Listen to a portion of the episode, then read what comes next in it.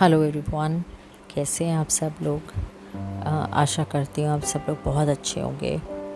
सबसे पहले तो वेरी सॉरी इतना लंबा गैप देने के लिए, क्योंकि कुछ ऐसा हो गया था कि जिससे मैं मेंटली प्रिपेयर नहीं थी कुछ बात करने के लिए।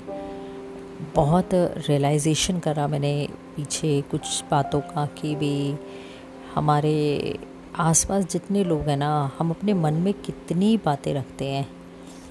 उसने ऐसे करा इसने ऐसे करा उसने ऐसे क्यों बोला उससे हम बात नहीं करेंगे। और कुछ घंटों बाद आपके पास खबर आती है कि वो इंसान इस दुनिया में नहीं रह गया आपके पास।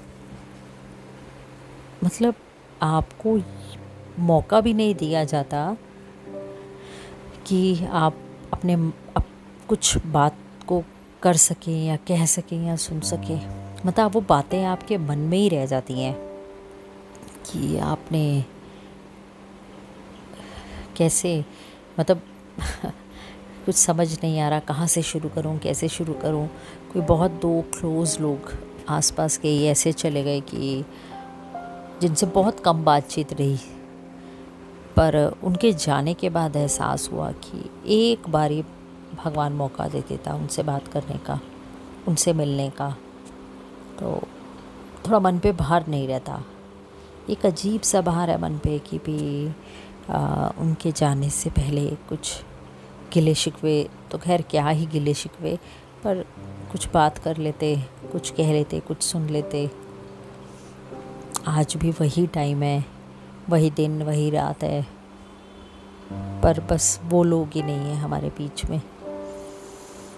तो उस वजह से इन कुछ महीनों में ऐसा लगा कि एक इतना बड़ा, वो जैसे कहते हैं आपको झटका सा टाइप्स लगता है ना कि आप काम कर रहे हैं, हंस रहे हैं, बोल रहे हैं, पर कहीं ना कहीं आपके दिमाग में एक बात चल रही है कि लाइफ कितनी अनप्रडिक्टेबल है। आप रात को किसी से बात कर रहे हैं, किसी के बारे में बात कर रहे हैं और कुछ सवेरे आपके पास फ़ोन आ जाता है कि अब वो नहीं रहे। तो प्लीज़ दोस्तों, मन की बात मन में मत रखिए। रूठना, मनाना, लड़ना, झगड़ना सब चलता है ज़िंदगी में। पर कह डालिए, सोचिए मत, कहिए। अगर कहने में हिचकिचाहट होती है तो दूर मत रहिए। सामने जाइए मतलब कैसे मैं एक्सप्रेस भी नहीं कर पा रही कि मतलब मुझे इतना गिल्ट फील हो रहा है ना अपने आप से कि भी एक बारी मिल लेती उन लोगों से जाकर। एक बारी मिल आती, कुछ भी था, जैसे भी था, एक बारी मिलती तो ये नहीं, मन में एक कसक रह गई अब एक ना मिलने की और वो सारी ज़िंदगी रहेगी। चाहे बातचीत नहीं होती या कुछ नहीं होता।